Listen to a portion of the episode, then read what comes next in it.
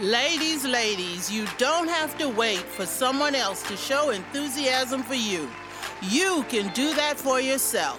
We can do that together. Welcome to the Cup of Glo Podcast. I'm your host, Gloria Darling, your sassy sixties milestone diva, and I have the t-shirt to prove it.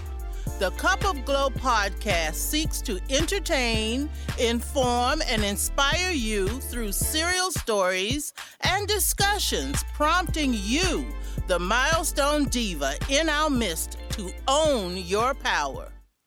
Do you know a person with brain injury? How would you help that person if he or she was your family member? Our guest today, Pat Stanford, has the answers to both of those questions. Pat was born in Philadelphia. Her farming family moved to Delray Beach, Florida when she was one, looking for year-round growing seasons. She lived there until a brief stint in the Air Force took her to California. She graduated Florida State University with a Bachelor's of Science in Secondary Education, which was never used for its intended purpose. She has poetry published in several anthologies and won second place in the two thousand four Seven Hills Contest with her short story, Divorce Sale. Her book, Fixing Boo Boo, is a slightly fictionalized account of what happens when a brain-injured sibling comes to live with a sister who doesn't know what that means. After being introduced to growing roses by her father, Pat created her own rose garden. She served as president of the local Rose Society and is a bronze medal recipient with the American Rose Society. Pat lives in Tallahassee, Florida with her husband and a quirky cat and is currently working on a follow-up to Fixing Boo Boo, as well as a novel set in Mongolia. Welcome, Pat. Thank you. I'm so excited to chat with you today. Me too.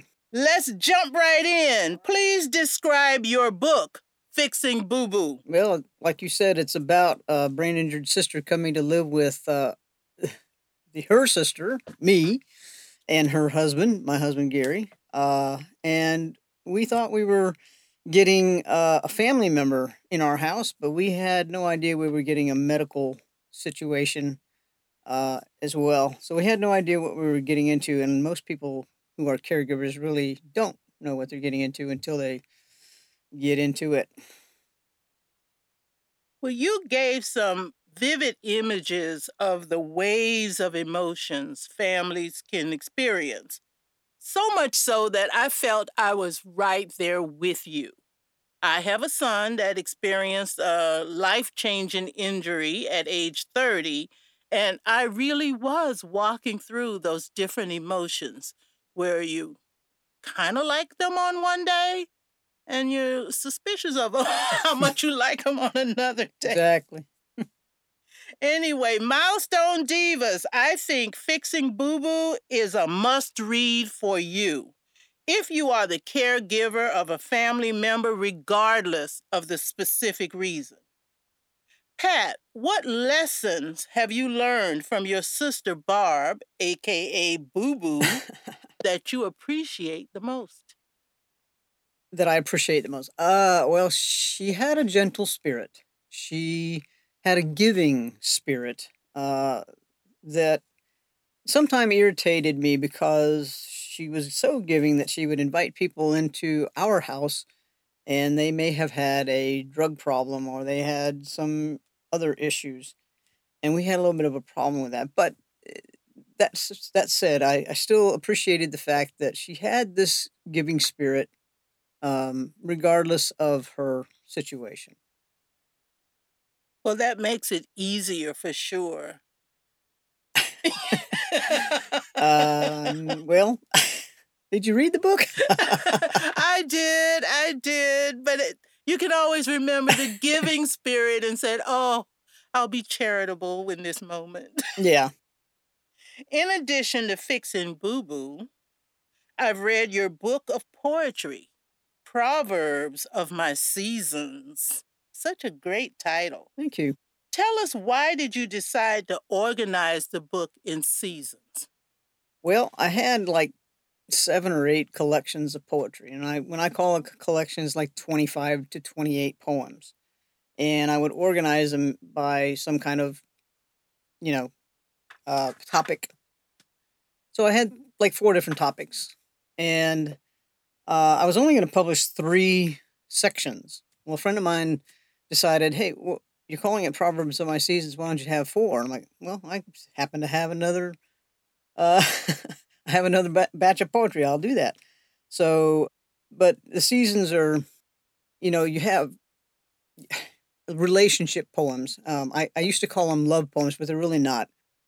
So spring you would think of as love or relationship poems. And then summer is friendship type poems. Fall is uh, almost all nature poems.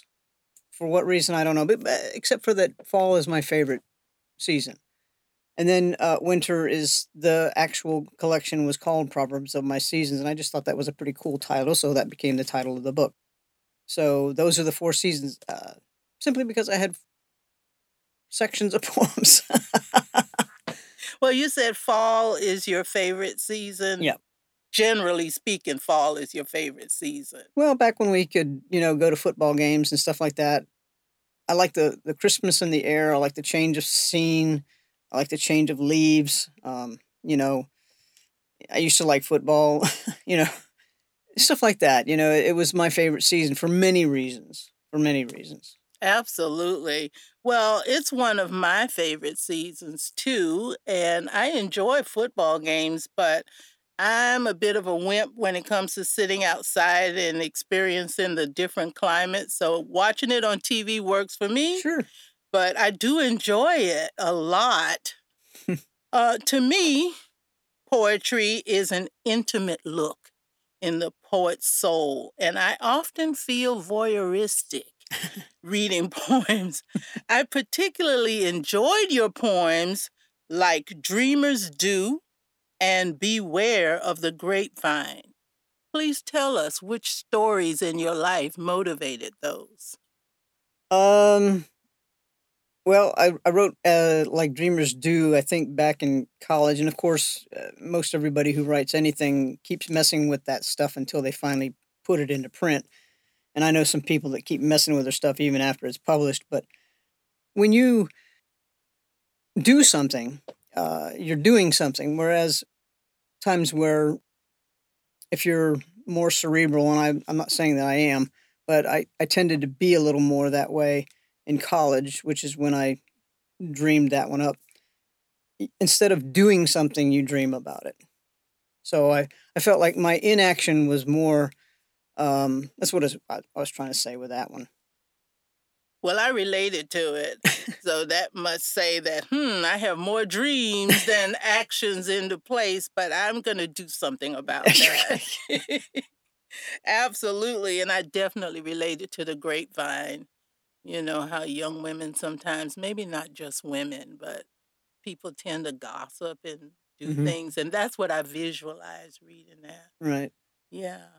But, you know, the ones about spring, that touched me a lot because for some reason, every time I read them, I kept seeing, oh, this person's going to get divorced.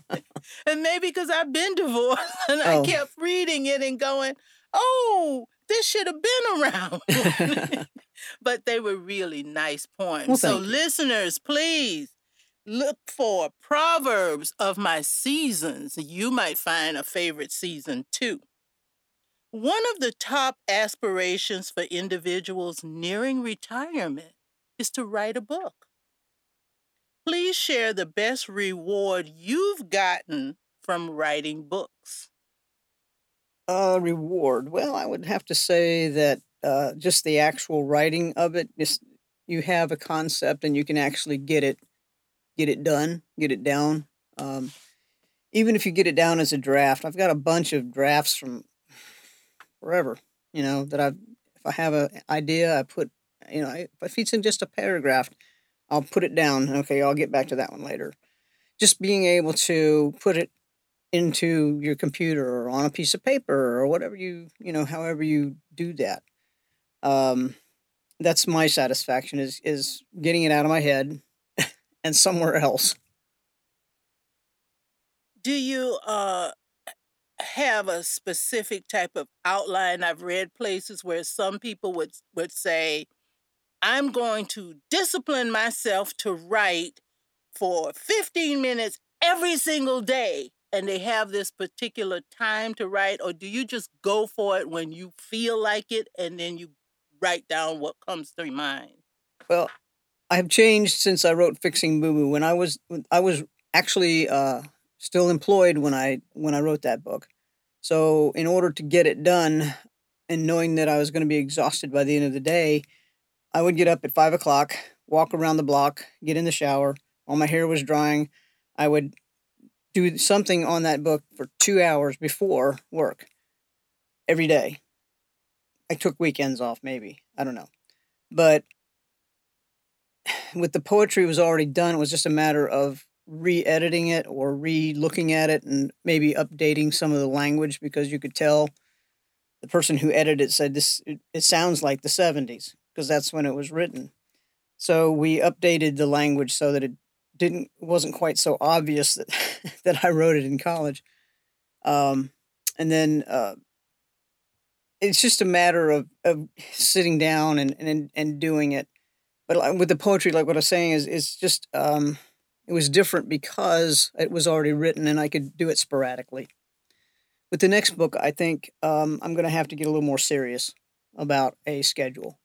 Get back on a schedule. I'm starting a book. I'm one of those aspiring retirees who says, I will write a book one day.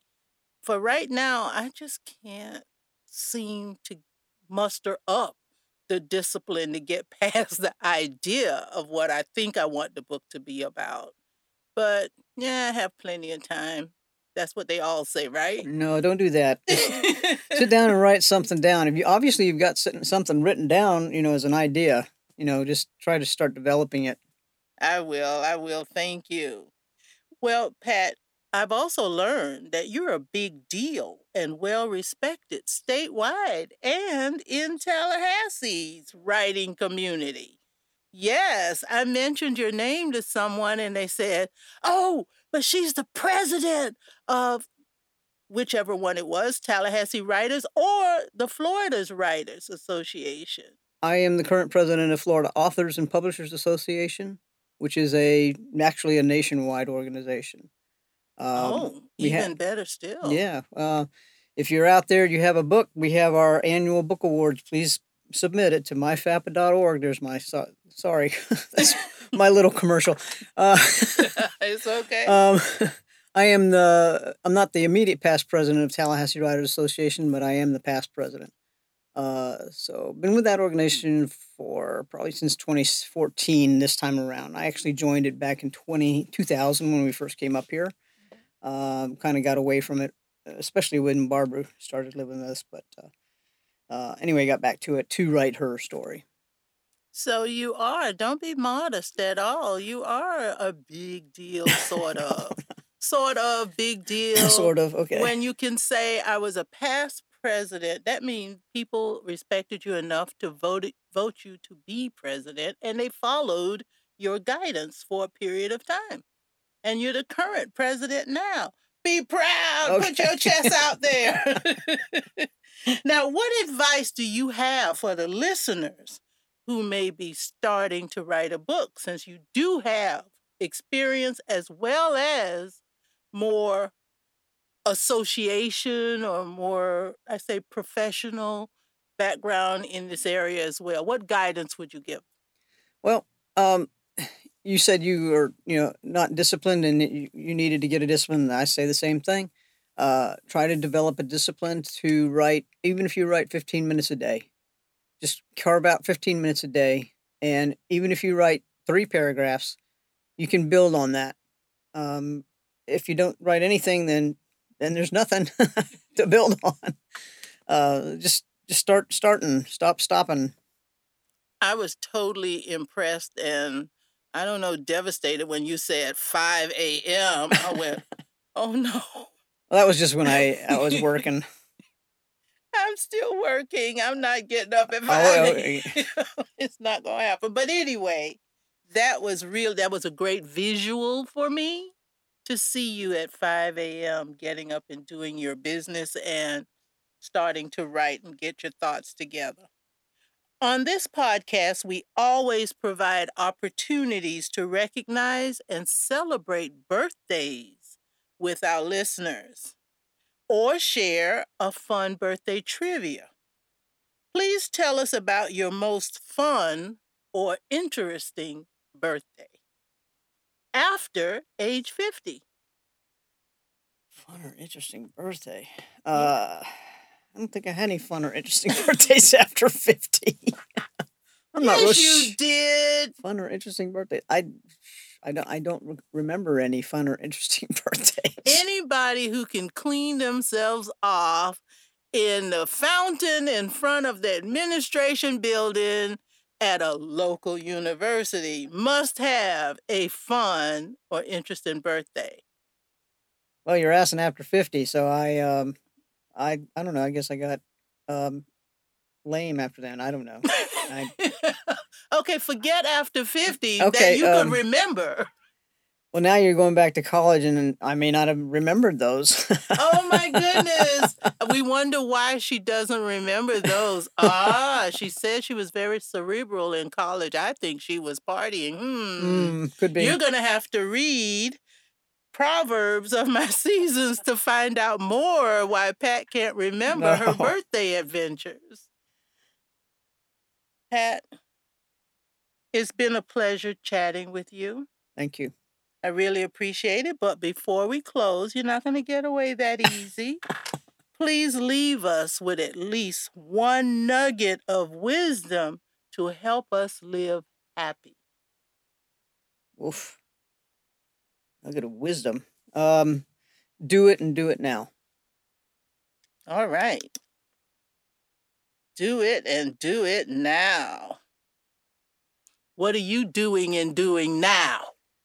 Well, I, I, it's not really a follow-up book to Fixing Boo Boo, but it is a similar book to it. Um, people come up to me when I'm signing events and they say, I know somebody who has a brain injury or I'm brain injured.